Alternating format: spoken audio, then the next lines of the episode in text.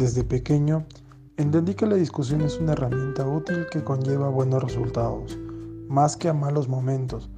Claro, actuando bajo respeto entre las partes y concretando el acto en algunas acciones que sean compromisos de cambios o mejoras.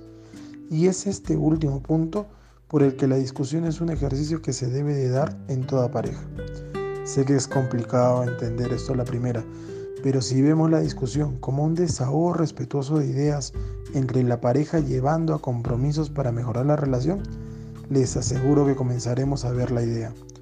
Claro, esta discusión debe tener elementos como la asertividad, la empatía y un grado de responsabilidad emocional frente al otro, para que el ejercicio pueda dar resultado catártico e incluso esperanzador para el futuro de la relación. Otro punto importante es que no debe de ser tomado como un elemento habitual, ya que si bien no tendría nada de malo realizarlo, su uso perdería sentido al no ver mejoras y producirá un efecto desgastador e inútil que necesitará de un terapeuta de parejas para poder solucionarlo. Una vez que podamos emplear bien la discusión dentro de nuestras relaciones, podremos notar el disfrute de nuestra compañera, incluso viéndola con mayor amor al notar el compromiso mutuo de la construcción de vuestro hogar.